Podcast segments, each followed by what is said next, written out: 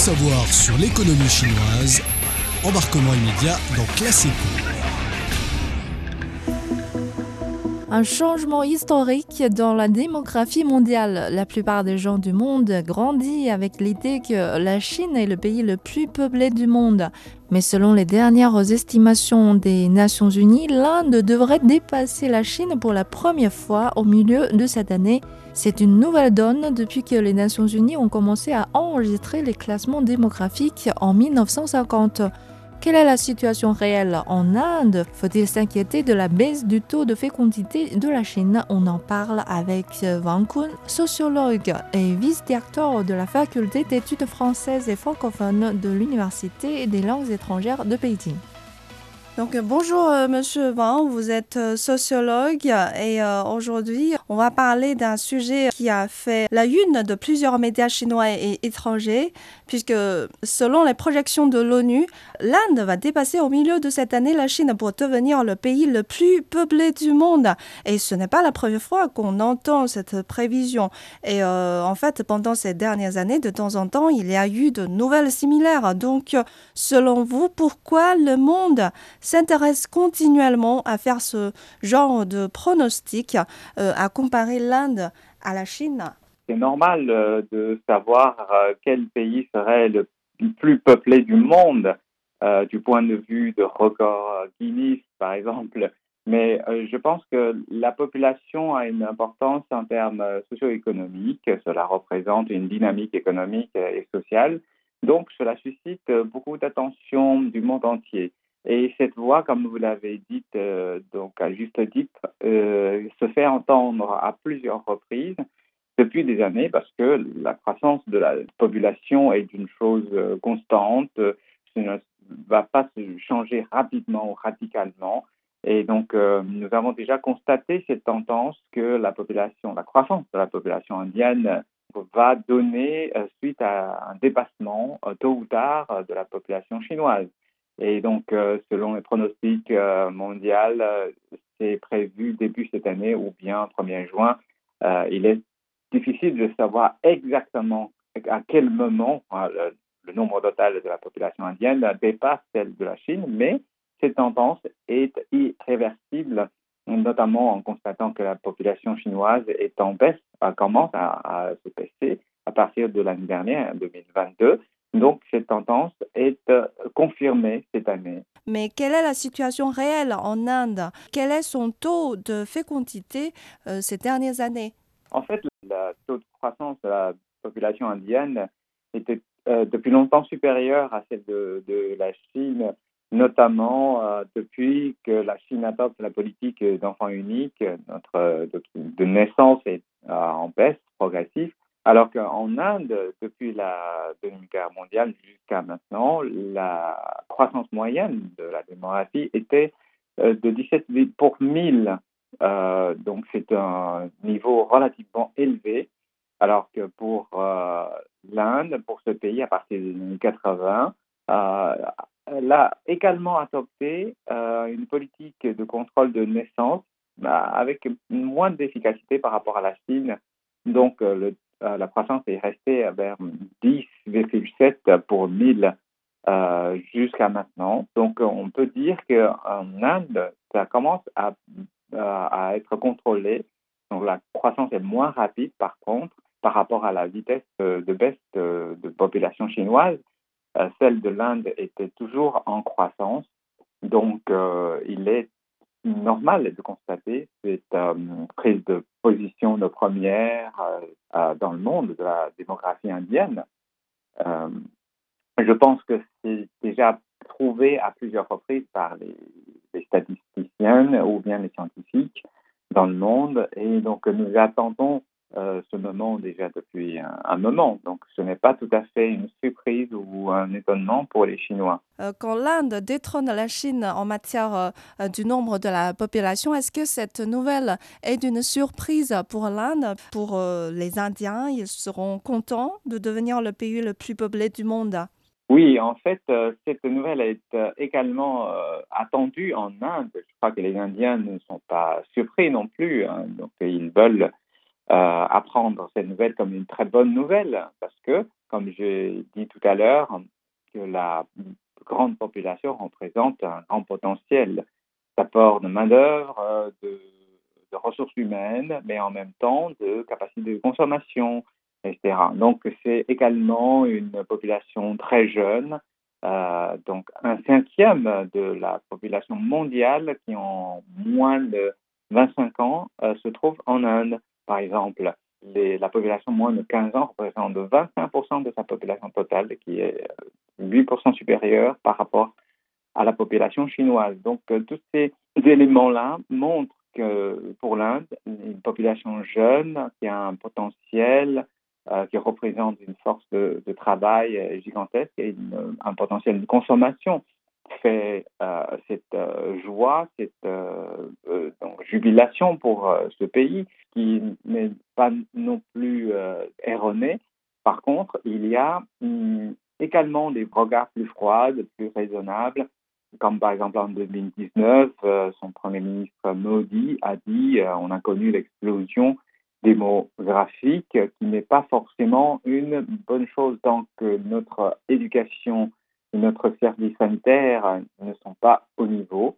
Et en plus, il y a des chercheurs qui ont montré également que euh, la population indienne qui est devenue plus large que celle de la Chine n'est pas forcément une chose à célébrer parce que effectivement, euh, la quantité de la population ne représente pas euh, un potentiel économique, mais plutôt la qualité. La qualité, ça veut dire la formation de la population, niveau de formation de la population, niveau de revenus, la création d'emplois pour cette population, etc. Donc beaucoup de conditions socio-économiques sont nécessaires, donc doivent être réunies pour pouvoir faire euh, jouer pleinement le potentiel de la grande démographie indienne puisqu'on entend souvent parler du bonus démographique, mais euh, une population plus importante, selon vous, n'est pas forcément synonyme de prospérité économique, puisqu'il y a encore beaucoup d'autres facteurs qui jouent euh, le jeu. Donc, euh, selon vous, puisque la Chine a connu son démographique il y a déjà des décennies. On a profité de notre bonus démographique. Donc, de quelle façon une croissance démographique peut favoriser le développement économique? Comme vous l'avez indiqué tout à l'heure, le bonus démographique ou bien le dividende démographique, comme on dit ailleurs dans le monde, euh, est un facteur euh, indispensable pour la croissance économique. Comme j'ai évoqué tout à l'heure, une grande population, c'est bien parce que cela représente les forces de travail, mais également euh, la consommation, les consommateurs.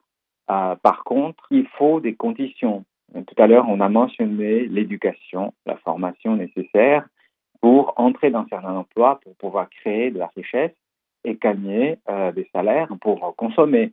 Donc, ce sont les conditions nécessaires pour un pays de faire tourner son économie et faire employer sa grande population.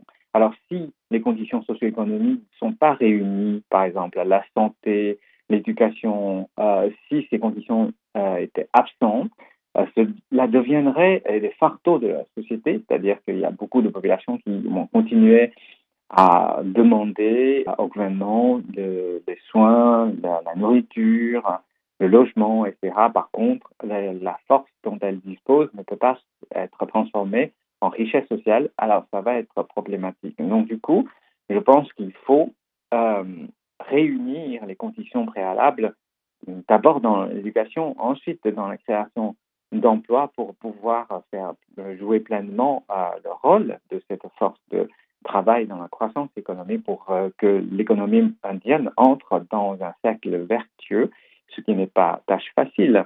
Euh, par rapport à, la Chine, ce qu'on a connu, comme vous l'avez évoqué tout à l'heure également, que la Chine a eu 40 euh, ans de croissance rapide et pendant cette période, la Chine a su également transformer ses conditions socio-économiques. Notamment, elle a mis beaucoup de ressources dans l'éducation. Et aujourd'hui, si vous voulez, il y a euh, déjà 240 millions de personnes en Chine qui ont reçu euh, de l'éducation supérieure. Donc c'est un nombre euh, gigantesque par rapport au reste du monde. Et par contre, si nous regardons l'Inde, l'Inde connaît déjà 46% de personnes qui n'ont pas terminé leurs études d'école élémentaire pour ceux qui ont plus de 25 ans. C'est-à-dire, dans la population, il y a quand même une bonne barre qui n'ont pas euh, reçu d'éducation nécessaire pour pouvoir euh, entrer euh, dans un emploi qui est digne de leur niveau de vie souhaité. Donc, du coup, cela pose cette question. Donc, la grande population, c'est bien, mais sous quelles conditions? Il y a beaucoup de critères pour en évaluer, mais je pense qu'il y a un critère que la Chine adopte qui est relativement simple, c'est que euh, le, le, critère de bonheur, si la population ressent le bonheur dans leur vie et leur travail, donc ils sont satisfaits, euh, ils sont même euh, donc euh, encouragés à travailler davantage et ils acceptent de le faire, c'est-à-dire de faire jouer pleinement leur force de travail et de l'adapter à une condition économique dont les capitaux, par exemple en Chine, sont euh, sur place pour créer suffisamment d'emplois, suffisamment efficaces pour créer de la richesse à toute la société. Donc, cette cercle vertueux a besoin non pas uniquement de l'argent, mais aussi une structure économique bien adaptée une coopération entre le pays et le reste du monde et bien sûr une coordination du gouvernement central qui est relativement puissant et efficace en Chine par rapport à, ce qu'on voit jusqu'à maintenant en Inde. Euh, la situation des femmes reste déplorable. Seulement 10% des femmes travaillent actuellement.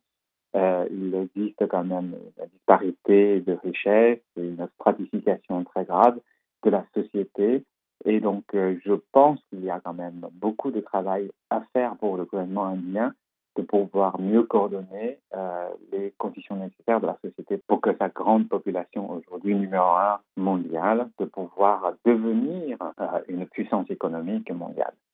Et pour euh, les Chinois, puisqu'on est en train de vivre une transition vers des niveaux plus faibles de fécondité, sociologiquement parlant, comment expliquez-vous cette transition et faut-il s'en inquiéter? Je pense que la situation actuelle est en quelque sorte naturelle, entre guillemets, dans le sens où la société se développe vers un niveau supérieur en termes de quantité et de qualité et euh, je crois que c'est l'expérience qu'on a connue euh, euh, à travers cette planète pour tous les pays développés, c'est que la fécondité baisse considérablement au fur et à mesure du niveau de vie augmente. Et sociologiquement parlant, ce n'est pas une surprise, mais est-ce que c'est un phénomène qui doit être inquiété? Hmm, Je ne suis pas très sûr parce que en fait, nous sommes en train de vivre une période de transition, non pas uniquement démographique. Quand vous parlez de la démographie chinoise, la peste de la population chinoise est déjà voulue par la politique d'enfants uniques et de contrôle de naissance. C'est-à-dire que nous pensons qu'il y a trop de population et nous cherchons à contrôler la vitesse de croissance et maintenant nous arrivons à un point de tournant, ce qui est déjà prévu euh, il y a plus de dix ans par les démographes chinois euh, ce n'est pas une forte surprise. Ben, ben, on a prédit une période et maintenant ça c'est arrivé légèrement plus tôt que prévu en raison de la pandémie, etc.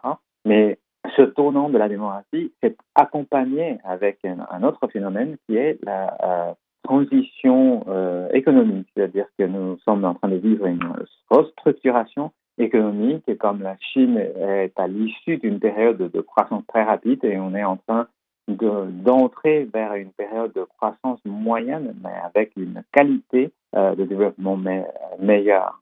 Donc, ce qui veut dire que cela nécessite non pas seulement une croissance en termes de quantité, mais aussi euh, en termes de qualité. On a besoin de plus de, de gens intelligents que de nombre de main-d'œuvre moins bien qualifiés. Donc, c'est le modèle qui change et en même temps, la démographie chinoise change avec.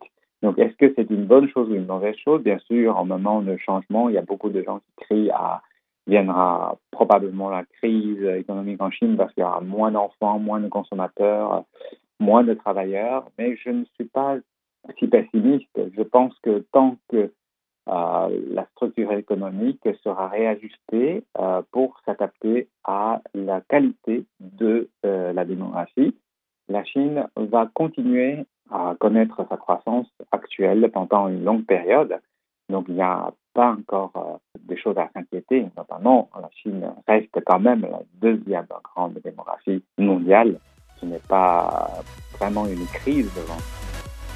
C'est la fin de cette émission. Merci de l'avoir suivi. À la prochaine.